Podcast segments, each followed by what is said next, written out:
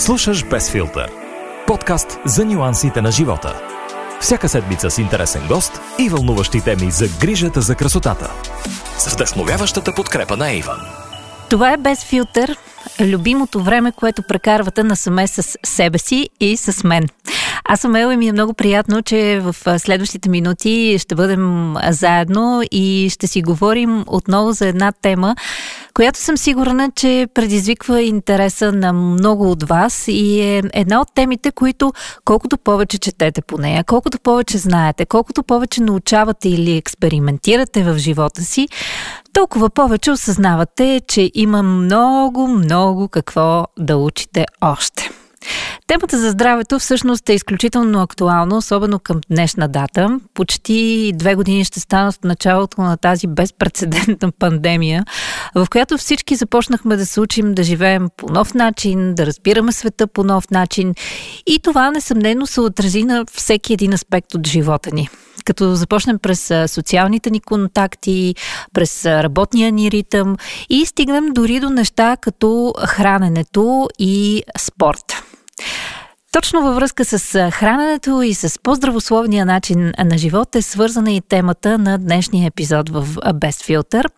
В подкаста ще ви срещна с една жена, която преобръща живота си буквално с главата надолу и от човек, който се занимава с доста по-сериозни науки, свързани с сферата на економиката, решава да пренасочи живота си и да го посвети на това да създава по-добри условия и повече информация за хората, как могат наистина да бъдат най-добрата версия на себе си. Да се грижат за тялото си и да се хранят така, че не само да им е вкусно, но и полезно. Днес ще ви срещна с Маги Пашова, един човек, който обича да е на въртележката на живота, не се задоволява да прави само едно нещо и всъщност разгръща потенциала си в много посоки. Тя е съавтор на един от а, успешните и бих го нарекла първият а, подкаст, насочен към майките. Има програма посветена на това как да се възстановим след бременността. И разбира се, е написала не една книга, в която дава ценни съвети за храненето, както на малки деца, така и на бебета. Но мисля, че оттам човек може да си извади някои доста полезни насоки, дори и за това как може да подобри и да направи живота си доста по-здравословен, дори когато е възрастен. Така че настанете се удобно, освободете си малко време за вас и чуйте този разговор, който съм сигурна, че ще ви даде някои много интересни отговори на въпроси, които няма как да не ви вълнуват. Без филтър – Маги, до сега на мен лично не ми се е случвало да започвам разговора си с гост в подкаста с въпроса за какво му се иска на него да си говорим. А, но ако трябва така да обобщим в едно здравословно меню темите, които според теб си заслужава да се водят дискусии за тях към днешна дата, кои биха били те? А, много е трудно да направим обобщение и да кажем, а, да сведем здравословното хранене до, до няколко прости постулата. Най-малко защото всеки един от нас е различен, уникален и съответно неговото хранене може да бъде различно.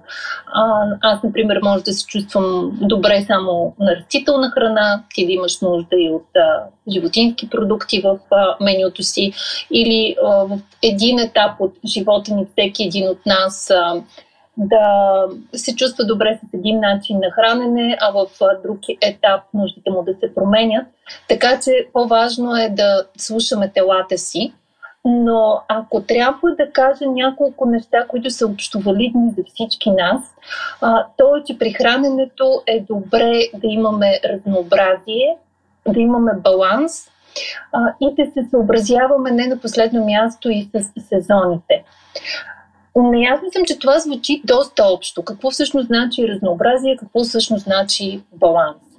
Това ще се опитам да обясня по-практически. Напоследък е много модерно хората да изключват от менюто си една или друга хранителна група изцяло. И най-често това не е по медицинска препоръка, а просто защото са прочели че да кажем млечните храни са вредни или че тена е нещо много страшно а, или а, че някой отслабнал с кето диета и дай сега всички ще махнем въглехидратите от менюто си и ще отслабваме. Подобни експерименти са най-меко казано рисковани.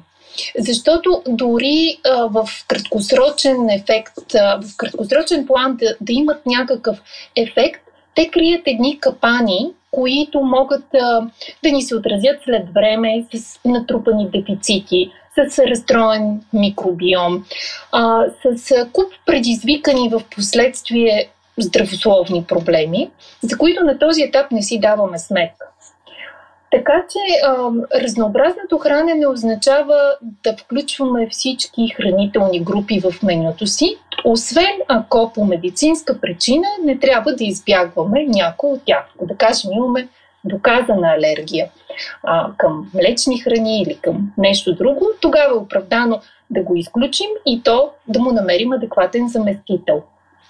Балансът пък означава да включваме адекватни количества от различните макронутриенти. Тоест да не прекаляваме, например, само с протеин за сметка на въглехидрати, полезни мазнини, или пък да не ядем прекалено много само въглехидрати, а, а да търсим наистина баланса между отделните групи. А, аз много често обичам да давам примера на така наречената балансирана чиния, която е създадена а, като модел от медицинското училище на Харвард. И за мен е много а, работеща, за да може човек просто да си визуализира какво значи една балансирана чиния, как изглежда тя. А, да в техният модел половината от чинията е заета от растителна храна, от зеленчуци, могат да бъдат и плодове, а, като плодовете ги приемаме по-скоро като някакво междинно хранене. Една четвърт от чинията е заета от протеини, като това могат да бъдат животински протеини, т.е. месо, риба, яйца, млечни храни. Могат да бъдат и растителни протеини. Това са всички бобови култури. Боб, леща, нахут. Това е туфуто. Това е киноата. А, всички от тези храни, които съдържат белтъци и съответно помагат на тялото ни да синтезира протеин. И последната четвъртинка от чинията са въглехидратите, които от една страна са източник на енергия, а от друга страна са източник на фибри. Нещо изключително необходимо а, за здравето ни, много подценявано. Като тези въглехидрати могат да бъдат пълнозърнести храни, а, могат да бъдат. Тук е хляба, тук е пастата. И това са храни, които имат място в едно здравословно меню. А, но това могат да бъдат също различни видове ориз, кускус, елда, просо, киноа. Тоест, наистина имаме един а, богат набор от храни, с които да разнообразяваме менюто си. Тук могат да бъдат картофи, сладки картофи, тиква.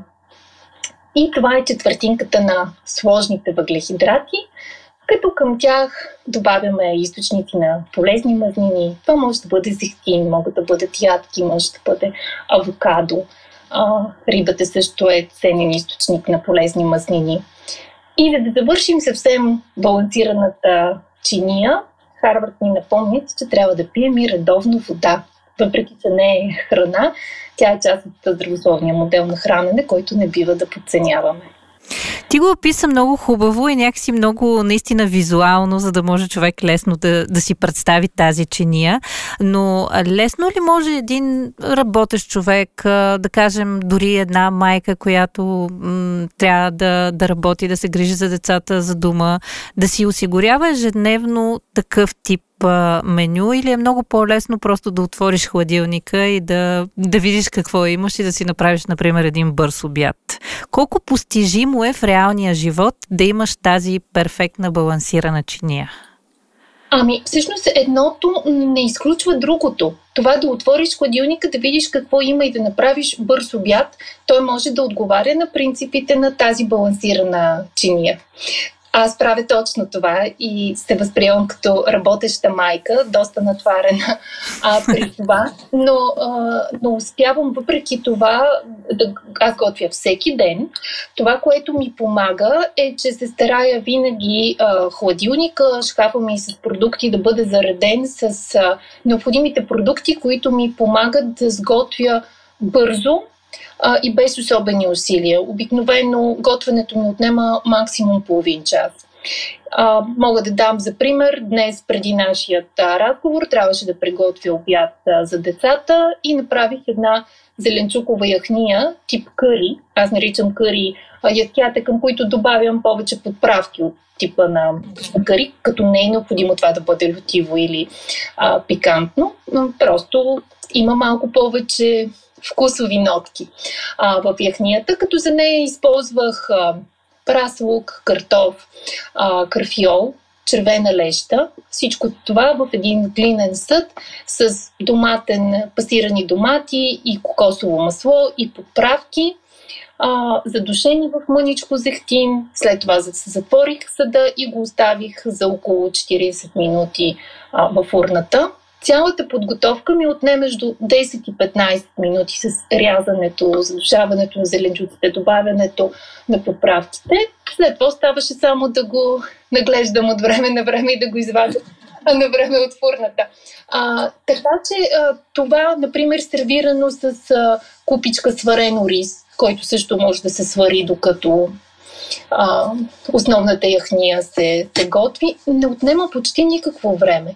Но, но наистина е важно да имаш предварително заредени продуктите, т.е. малко повече планиране при пазаруването, според мен е нещото, което помага и да си разполагаш с един набор от сезонни рецепти, които знаеш, че близките ти харесват, че децата ще хапнат и че на тебе не ти отнемат много време да ги приготвиш. Така е. Значи всъщност да приготвиш балансираното меню започва още с подготвянето на добрия списък за пазар, може би, да си наясно всъщност какво ти трябва, за да можеш след това да го превърнеш в вкусна храна. А знаеш ли ти си от хората, които използват различни канали за да говорят и да достигат до, до аудиторията? Пишеш книги, имаш свой блог, записваш и подкаст. Трудно ли е да бъдеш активна на толкова много места и къде усещаш, че ти е най-лесно да бъдеш чута? Това е много интересен въпрос. А, от една страна е трудно, до толкова доколкото ангажира, всяко нещо ангажира време. А, аз се възприемам като перфекционист и обичам да правя, да изпипвам нещата, да вложа в всяко нещо от себе си, не просто да ги се уча. А, така че реално всяко едно нещо, било то писане на статия, публикуване на блог пост, публикуване на пост в социалните мрежи или а, запис на подкаст, са дейности, които искат своето време, но в крайна сметка ние живеем в един много шумен свят и, и имам предвид виртуално шумен, а хората са засипани от информация по всички канали, така че тези от нас, които създават съдържание и възприемат това като неделима част от работата си, на практика нямат друг избор, освен да бъдат активни. И разбира се, важно това да не ти създава по някакъв начин да, да не губиш удоволствието от, от всичко това, защото вярвам, че хората усещат кога една дейност, една активност е направена с желание, кога си вложил в нея мисъл, сърце и кога е направено просто като задължение, което трябва да бъде отметнато. Това е нещото, от което аз много се пазя. Да, да запазя сърцето си в в работата си. Това, което аз не знаех за теб, но научих, подготвяйки се за нашия разговор, е, че ти имаш един така доста остър завой в професионалния си път. А, бакалавър си по международни економически отношения, магистър по финанси, но ето те сега, вместо да се насочиш към корпоративния свят на банките и големите пари, например, решаваш да станеш предприемач и то в сферата на здравословното хранене. Кое обръща палачинката, ако мога така да се изразя, при теб и как се случи а, тази трансформация? Ами тя според мен е била обърната от самото начало. Даже за да ти допълня картинката, аз имам и едно почти завършено а, чуждо обучение ACCA, което е а, нещо като британска диплома за експерт счетоводител, което е няколко години с 15 и аз имам 14 взети от тези 15 изпита. и просто се отказах да взема последния, защото вече бях напълно наясно, че, че ще променя живота си и това, с което се занимавам. А, но както ти казах, според мен а, корена на тази промяна е много-много далече. А, и тя е свързана с това, че когато си на 18 и избираш какво да учиш, ти на практика, поне у нас, децата, не са подготвени. А, ние, в, в нашето образование липсва такова нещо като кариерно ориентиране, а, липсват насоки, за да може един млад човек да прецени в какво би бил добър, къде иска да се реализира, как иска да премине живота му. А, на мен това абсолютно не ми беше ясно, когато бях на 18. Аз, например, винаги съм така се интересувала от литература, от книги, от писане, още от много малка, от много рана детска възраст чета и да чета много. А, и по-скоро си представях, че искам да уча журналистика или психология. А дори бях приета психология в Софийския университет. Но по това време, времето когато аз кандидатствах, преди около 20 години, а, беше модерно да кандидатстваш във всички университети и да посрещаш. Да, а, тогава имаше повече желаящи да станат студенти, отколкото бяха местата в хубавите специалности, за разлика от сега. И, и всъщност съветите на, на всички тогава бяха да посочваш на първо желание специалността, която се счита за най-престижна. Без значение, ама ти искаш ли да я учиш, ти виждаш ли се а, в тази специалност и как се реализираш. Та следвах този модел и бях прията да уча психология и международни економически отношения. Съответно всички мои близки, приятели казах, но това е прекрасна възможност, тя не бива да се изпуска, това е нещо, което ще ги помогне в живота да се развиеш и така нататък. А, и аз като едно изпълнително дете, защото наистина съм била дете а, в онзи етап, Записах МИО, завърших го, след това, следвайки така потока, записах и магистратура, започнах работа а, и прекарах 8 години в а, една от а, големите а, корпорации чужди, които се занимават с а, одит и данъчно консултиране.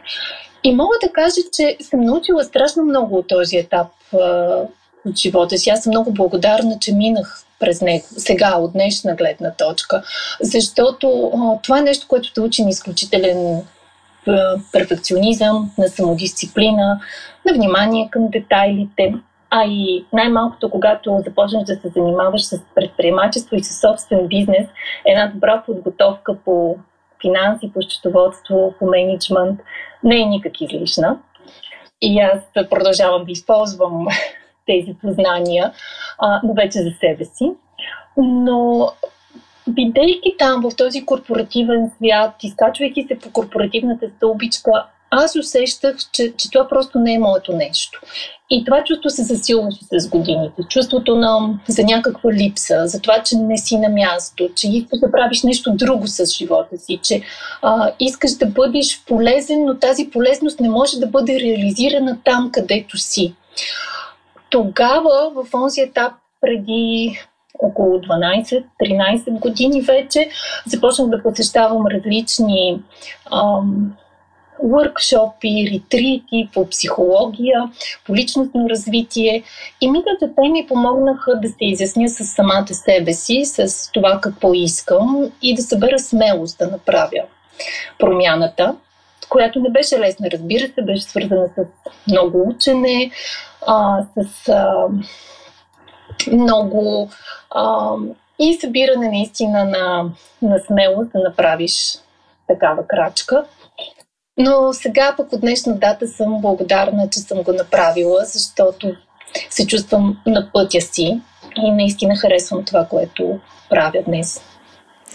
А, ти завършваш едно канадско училище, свързано с а, нещата, които се занимаваш в момента. Имаш и допълнителни обучения при някои изявени американски специалисти по хранене. В България съществува ли подобна альтернатива на обучение или все още нямаме традиции в тази сфера? А, тоест хората, които те първо им предстои да се ориентират и имат интереси в тази област, има ли къде да получат такъв тип образование в България или по-скоро трябва да се насочат а, навън? Ами, у нас серията все още е прохождаща, но има много сериозен интерес към нея. А, има много българи, които завършват в чужбина. А, у нас за момента основно към хранене се изучава като част от медицинските специалности, т.е. като специализация за медицински специалисти, докато в чужбина, в Штатите, в Канада и в цяла Европа специалността съществува отделно, т.е. тя не е, не е необходимо да завършиш първо медицина, за да учиш хранене, можеш да учиш директно хранене, като разбира се има ограничения, с които и аз много твърдо се съобразявам а, да не работиш с а, болни хора, най-малкото не и когато а, не си в... Тоест, можеш да го правиш, ако работиш съвместно с лекар. А по-скоро ролята на, на нутрициониста е да а, работи с хора, които са клинично здрави, но искат да подобрят начина си а, на хранене, а, да са, а, следват една превенция на здравето си, а, да, да знаят а, как, е, тези неща, които си говорихме в началото, какво да сготвя, как да го сготвя. А, и разбира се, имам колеги, които работят и с а, хора с а, дадена симптоматика, но обикновено това става в а, екип с а, лекар и вярвам, че така трябва да бъде. А темата за здравословното хранене стана адски гореща през последните години и както за всичко друго тук в България, хората имат, разбира се, различни мнения и всеки е голям специалист. Кои са най-честите митове и грешни схващания, които се разпространяват и с които и самата ти може би се сблъскваш в комуникацията си с околните и с хората, които съответно търсят твоята помощ? Абсолютен факт е, че здравословното хранене е популярна тема и това е нормално да бъде така. Аз мисля, че в целия развит свят е така. Най-малко защото голяма част от а, съвременните здравословни проблеми, не хронич, а, хроничните незаразни болести, от които а, страда на населението, това са сърдечно-съдови заболявания, диабет тип 2, онкологичните заболявания, високото кръвно, а, са състояния в основата на които често а, има наднормено тегло или затластяване. Или обратно казано, наднорменото тегло и затластяването са рисков фактор за всички тези опасни състояния, които изредих. Съответно, нараствайки процента на хората, страдащи от наднормено тегло и затластяване, нормално а, да има един засилен интерес към това как храната се отразява, защо го причинява. А, и съответно как пък да се храним, за да избегнем тези рискове и за да поддържаме едно оптимално тегло и добро здраве. А, аз тук бих искала да отворя една скоба и да кажа, че а, за мен причината да стигнем до това състояние, от една страна е а, достъпността на храната в наши дни. На практика никога преди в човешката история храната не е била толкова ефтина и толкова достъпна за всички нас. Дори само преди а, едно-две поколения хората са произвеждали сами храната си, консумирали са онова, което са си произвели, а, съобразено с сезоните. Нали? Не е имало как да ядем ягоди а, по нова година а, или портокали през а, лятото. А, да не говорим за всичките от тези пакетирани, високо преработени храни, които всъщност са най-опасното звено в хранителната верига. А, но другият проблем, който отличава нашето съвремие, е, че ние все повече превръщаме храната в, а, в някакво средство за справяне с стреса. Защото тогава, когато сме тревожни, притеснени и защо изпитваме някакви емоции, много често посягаме към храната, за да се справим с тези емоции, за да ги смелим заедно с храната, за да се успокоим, за да се наградим. И всичко това в комбинация води до едно наистина прекаляване с храната. А от друга страна, тя пък наистина трябва да ни носи преди всичко да ни дава енергия, да ни дава хранителни вещества, разбира се и удоволствие. Това отличава нас хората от всички други биологични видове. Ние се храним и за удоволствие, не само за да задоволим физиологичните си нужди, но всичко трябва да бъде с мярка и да бъде умерено. И тук е, може би, един от големите митове, които срещаме, твърдения от типа на тази храна е вредна, онази храна е отрова, а, което а, е абсолютно неправилно, защото няма отровни храни, има отровни количества и просто е важно да не прекаляваме с количеството на, на, на никоя храна. А, така че това е един от а, митовете.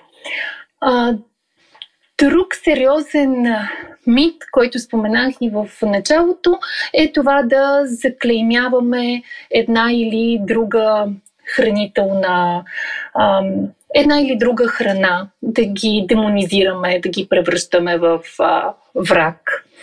А, много, през последните години, или пак казвам, това се случи с глутена, с млечните храни, понякога и с, някой, с месото също.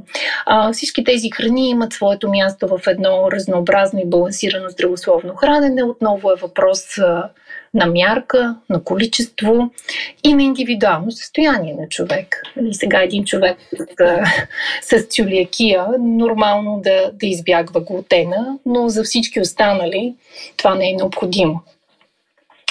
И ако ми позволиш само един последен така, мит ми се иска да развенчаем и ще, ще спра, защото аз мога да говоря много и дълго а, по, по тази тема. А, но а, нещо, което наистина срещам много често напоследък е стремежа на хората да избягват въглехидрати, да се хранят така нареченото ниско въглехидратно, високо мазнинно или високо протеиново хранене, а, без да си дават сметка, че в графата въглехидрати спадат всички плодове и зеленчуци, а, храни, които са изключително необходими за едно здравословно хранене. А, всички растителни храни на практика са въглехидрати и те са, освен всичко останало, са източник на фибри, единствените източници на фибри, защото животинските храни нямат такова нещо като фибри. А фибрите се доказа през последните години, че са нещо много ключово за нашето здраве и по-скоро за нашия чревен микробиом. А, реално те са храна не толкова за нас, колкото за нашите полезни бактерии. И ам, в, а, а, така, в а, терминологията все още е залегнало да наричат фибрите баластни вещества. Едва ли не като нещо ненужно, без което можем да минем, но оказва се и последните години беше доказано, че не е така. И на практика тогава, когато лишаваме организма си от фибри, когато храненето ни е бедно на въглехидрати, ние държим гладни нашите полезни бактерии.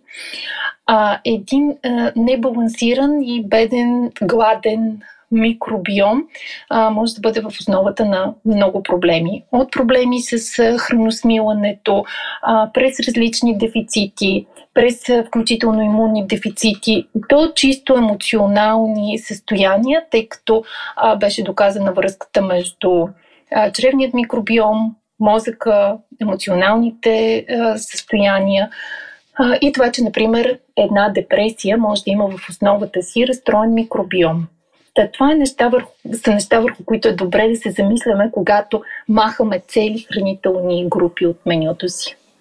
Да, и то лесно, така някакси махайки с ръка или просто прочитайки някъде в интернет, че така се прави и решаваме, че, че и ние трябва да го последваме.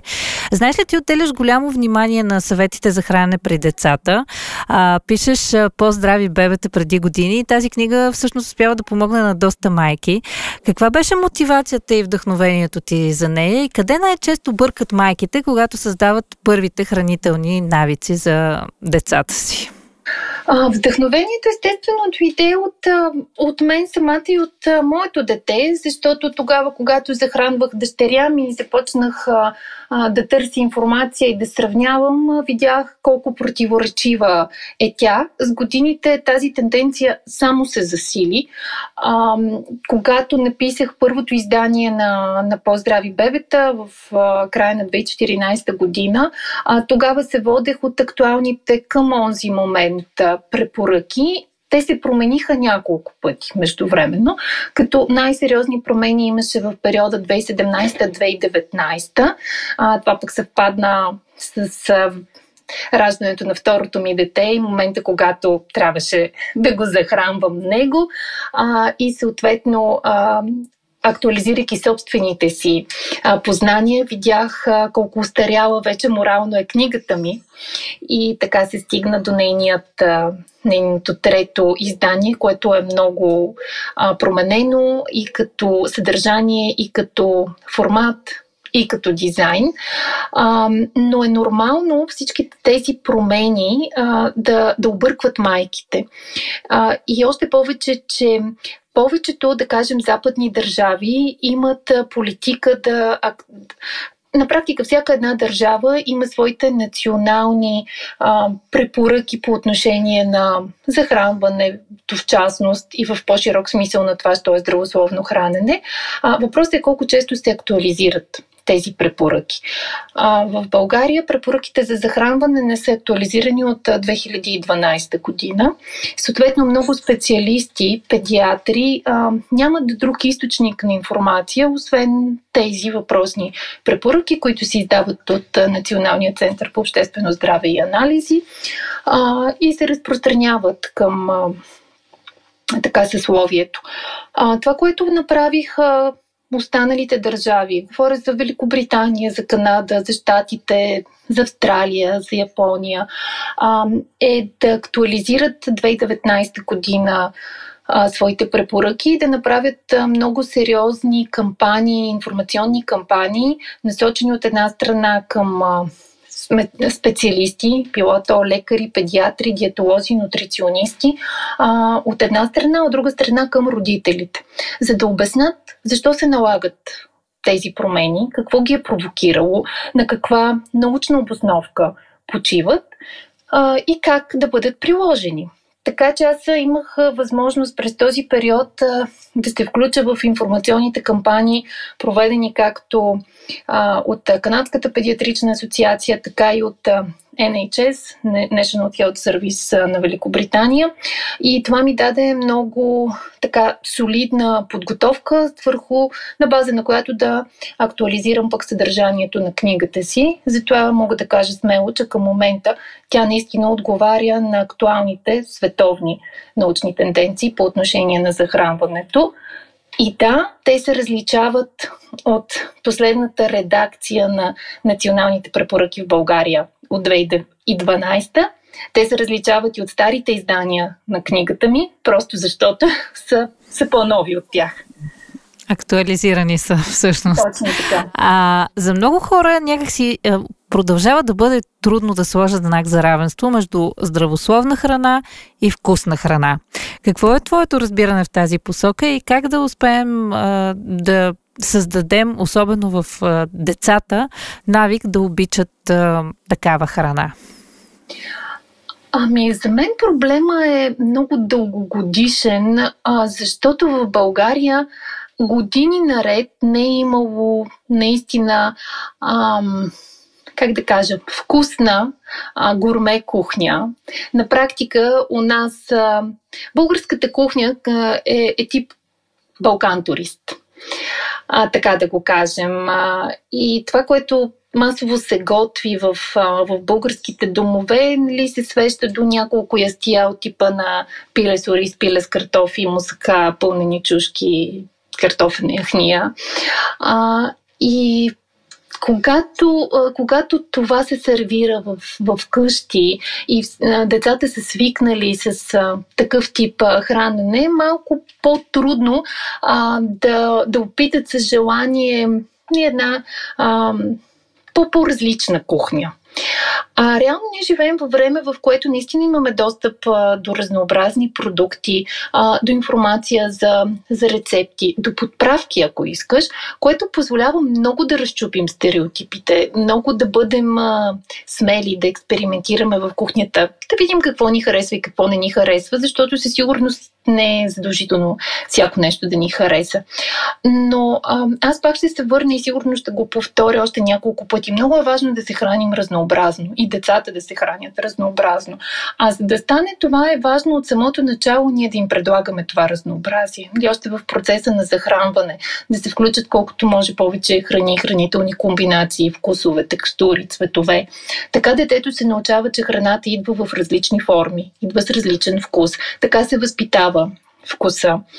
А, и всъщност здравословното съвсем не, не изключва вкусно. Напротив, въпрос на, на начин на приготвяне, а, въпрос на, на вкусяване, на използване на подправки. И отново въпроси на личен вкус.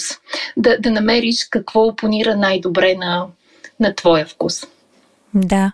А, може би всъщност това е предизвикателството пред а, родителите да, да успеят да устоят на така масовия стремеж на децата към това да се хранят с неща, които не са за тях и да успеят да поставят някакви граници, което май все по-трудно се случва, а, гледайки всъщност от свои приятели, например, или отивайки на училище, където малко родителите губят контрол точно какво могат да хапват децата им, но пък това е отговорност на всеки родител. Ами, аз вярвам, че всичко започва от а, дома. Вярно е, че когато детето излезе от дома, ние вече нямаме този контрол. И не е и редно, нали? Всяка крайност, това да се опитваме а, да, да контролираме всички техни хранителни избори, да им обясняваме, че тази или онази храна е а, лоша, не е правилен подход. В никакъв случай не е редно да се превръщаме в хранителна полиция. А, и трябва да бъдем много внимателни как говорим с децата за храната. Много по-добре е да бъдем позитивни, да ги да общуваме, да ги информираме на един разбираем за тях език, кои храни е добре да присъстват по-често в менюто им и кои могат да хапват, но в по-малки количества, по-рядко.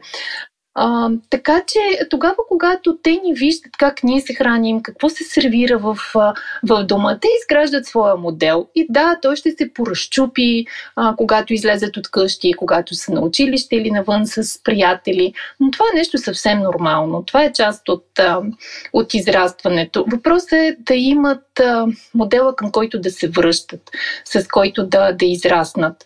А, мисля, че това е най-ценното, което може да направим за тях. Не просто да им казваме, трябва да ядеш зеленчуци, нека те ни виждат, че ние го правим.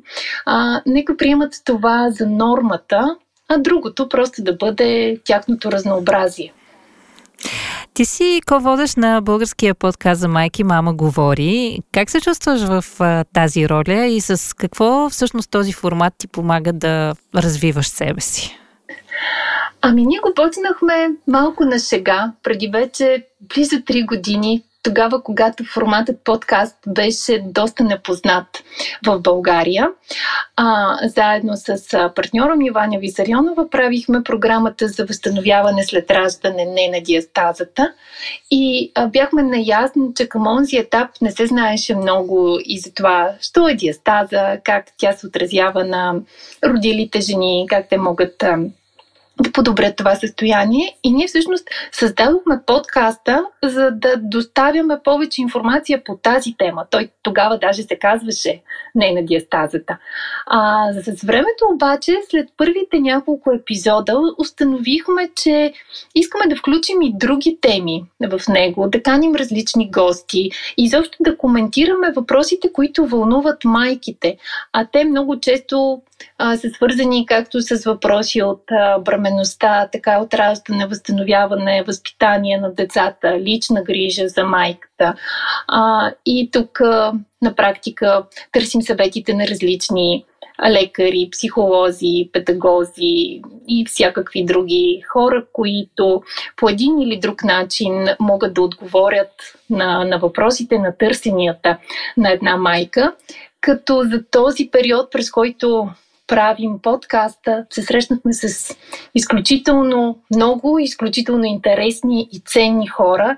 А, всяка една от нас също научи много неща и всяка една такава среща е много обогатяваща. Така че ние продължаваме да го правим с голямо желание а, и се надяваме, че той стига и до правилните хора, до тези, които имат потребност да чуят точно тази информация, точно а, тези съвети в точно този етап от живота си. А, връзката между храната и красотата е нещо, за което също много се говори през последните години. Кожата, косата ни, всички те, разбира се, се влияят от храната, която приемаме. И в този смисъл, има ли рецепта за красота от гледна точка на твоята експертиза? Да, винаги красотата отвън е отражение на здравето отвътре, а, така че съвсем нормално и косата и кожата да отразяват начина по който а, цялостно се чувства тялото ни. Определено мога да кажа, че, че всичко това, за което говорихме до момента, като а, здравословно, разнообразно и балансирано хранене, тогава когато се постига, то се отразява и на външния ни вид. А, много е важно в менюто ни да, да има разнообразие, много важно да има източници на плодове, а, на, на витамини, да кажа, да има плодове и зеленчуци като източници на витамини, минерали, антиоксиданти. А, Полезно е също да има достатъчно а, мазнини и то говоря за за така наречените полезни есенциални мазнини, омега-3, омега-6, тъй като те допринасят за еластичността а, на кожата, за нейната хидратация, за нейния блясък дори. А, разбира се, с а, годините се счита, че намалява синтеза на колаген в организма, което пък на свой ред се отразява на състоянието на, на кожата и тя започва да старее. Това е процес, който ние не можем да спрем напълно, но можем да забавим, като стимулираме естествените процеси в а, тялото си, а, за да се синтезира колаген. Тялото има нужда от витамин С, така че отново стигаме до пресните плодове и зеленчуци като чудесен източник на, на витамин С. А, така че, да, на практика разнообразното а, хранене, включването на, на много плодове и зеленчуци са нещо, което може да правим и за външния си вид. Много интересни неща а, чух лично аз за себе си в а, разговора и такива, които съм сигурна, че и много от хората, които ни слушат, ще могат а, така лесно да приложат в ежедневието си и в а, наистина старанието си и опитите си да, да живеят по-здравословно, заради самите себе си най-вече. А, но за винал, все пак ти сподели за бърза рецепта за обяд, но можеш ли да дадеш идея за здравословна и вкусна вечеря, от която така всички в семейството ще искат допълнително, защото каквото и да си говорим, един от така, може би най-мъчителните и често чувани въпроси в едно семейство е какво ще има за вечеря. Да, защото обикновено вечерята е времето, когато всички се събират а, в къщи, дори а, ако през деня, говоря в една нормална обстановка, да. родителите са на работа, децата а, на училище или на градина, а, вечер е времето, когато всички сядаме на масата и преди да кажа какво да има на масата, а, искам да, да обърна внимание на това колко е важно наистина да сядаме заедно на масата като семейство. А, аз съвсем наскоро описах написах в моя сайт публикация по тази тема, насочена към най-малките, защото а, а, много често виждам как в, а, при захранването а, майката или родителят, който храни детето, го прави преди самите родители да седнат на масата. Нали, да нахраним детето, да го сложим да спи, за да можем ние да вечеряме на спокойствие. Това е много грешен подход, защото малките деца учат изключително много от наблюдение и поддържание. И за да се научат те да се хранят, трябва да виждат и нас, как ние го правим. Така че от най-ранна детска възраст бебето и след това прохождащото дете има място на семейната трапеза. А пък за по-големите деца това е наистина много ключово и то доказано с а, поредица от а, социални и психологически наблюдения върху а, деца в предучилищна и училищна възраст, за която се установява, че ако 5 до 7 пъти в седмицата тези деца се хранят с семейството си, т.е. има събиране на семейството около масата. Децата по-често предпочитат полезни, вредни храни. По-малко склонни са да посегнат а, не само към а, високо преработени храни, но дори като опасни субстанции, като алкохол, като наркотици, че имат по-добра себеоценка, че имат по-добри оценки в училище. И това е доказано с социални наблюдения. Така че има много причини да сядаме заедно с децата си на, на масата, дори ако това е само вечер, защото през деня е по-трудно да се случи. А вече какво да сложим на масата е до голяма степен а, избор на, на, на семейството, на възможностите на домакинята или този, който приготвя храната и не на последно място на сезона.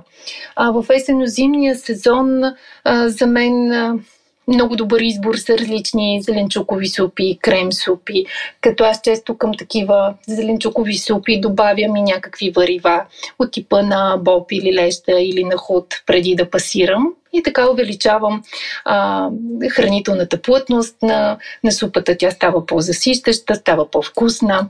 А, към това може да направим едни печени на фурна кореноплодни зеленчуци или една салата от отново сезона, зеле, моркови, ряпа, цвекло. А, какво пречи да си изпечем една риба на фурна и да си задушим на пара броколи, карфиол, моркови, все така отново сравнително сезонни зеленчуци. Така че има много, много опции. Въпросът е наистина а, какво обича семейството а, и какво носи удоволствие на всички, не на последно място е и полезно. Да. А, много ти благодаря, Маги, за този разговор. Беше ми много интересно, много приятно и много полезно. Благодаря ти, че отдели а, време и а, се надявам, че така ще имаме поводи и друг път да си говорим по темата, защото определено не мисля, че днес времето ни стигна, за да изчерпаме всички важни акценти от темата. Аз също ти благодаря за, за поканата. За мен беше голямо удоволствие. Наистина темата храна, хранене, готвене са безкрайни теми, но ми беше така много любопитно какви въпроси си подготвила. Благодаря ти а, за тях. Надявам се наистина да сме били полезни и да вдъхновим поне един от нашите слушатели, поне едно семейство, днес, слушайки подкаста, да си приготви нещо вкусно и да седне с близките си на масата за вечеря. Надявам се. Благодаря ти. Без филтър. Да. Темата за здравословното хранене и здравословния начин на живот наистина е неизчерпаема и съм сигурна, че ще имаме и други поводи да си говорим с маги, като един от специалистите у нас, който наистина може да отговори на много от тези въпроси и да ни даде ценни и интересни насоки. Така че очаквам с нетърпение и следващата ни среща. За здравословното хранене със сигурност се е изговорило много и всеки има различно мнение по този въпрос. Аз, например, си признавам, че съм от хората, които много харесват тази концепция за живот, но ми е доста сложно да я спазвам абсолютно всеки ден от ежедневието си и се поддавам на изкушения, които съвсем не могат да попагнат в графата здравословно хранене. Но пък, разбира се, се опитвам да компенсирам в други области и съм сигурна, че много от вас също се опитват да намерят този баланс. Един от начините, разбира се, е да търсим в козметиката си начин да си набавяме витамините за кожата, за косата, за тялото, които сме пропуснали, да кажем, в една здравословна закуска. И когато особено говорим за грижата за кожата, там наистина имаме сериозна нужда от витамини. Затова не се и съмнявам, че всеки, който до момента е опитал серията на Avon, Nutra която наистина залага на естествените съставки, всъщност е останал очарован от ефекта й. Ще ви представя две от сериите, които ам, може би са моите фаворити, макар че харесвам и много от останалите продукти. Но тогава, когато говорим за уморена, за повяхнала кожа, когато искаме да върнем здравия и блясък, определено залагам на серията с екстракт от нар, който възстановява сиянието на кожата. Съдържа витамин Е с антиоксиданти и хидратиращи свойства и не на последно място една от любимите ми подправки – куркумата, която се оказва изключителна антиоксидантна съставка, която успокоява кожата. Лесно ще разпознаете тази серия по оранжевия цвят на опаковките. А ако сте повече фенове на зеленото и по-скоро се опитвате така да се справите някакси с мазната кожа, то тогава за вас е серията с листа от върба, която намалява себума, с оризов протеин, който оставя кожата мека, гладка и с здравословен вид. И разбира се, съдържа витамин Е, за който вече разбрахме, че има страхотни хидратиращи свойства. Ето две серии, които можете да си запишете в дневният ред и в списъка на нещата, които с удоволствие бихте опитали през следващите седмици. Кога, ако не сега, е времето човек да опитва нови неща. Не се знае кога друг път ще му се отдаде тази възможност. Ако сте откриватели, ви съветвам да хвърлите един поглед и към Avon BG, където ви очакват и още много, много страхотни предложения, оферти и идеи за това как да се погрижите за себе си и да имате страхотен, здравословен и красив вид. Това беше всичко от е, епизода на Без филтър за тази седмица. Мисля, че темата, по която си говорихме, наистина заслужава внимание и ще я получи. Не само в този епизод. В следващия обаче отиваме към една далеч по-звездна тема. Коя е тя и с кого ще си говоря, ще разберете, ако имате малко повече търпение. Не забравяйте да последвате нашите профили в подкаст платформите, за да можете да получавате известия за всеки нов епизод. Напомням ви, че можете да ни слушате в Apple Podcast, Google Podcast, в SoundCloud, Spotify или в предпочитаната платформа за аудиосъдържание от вас.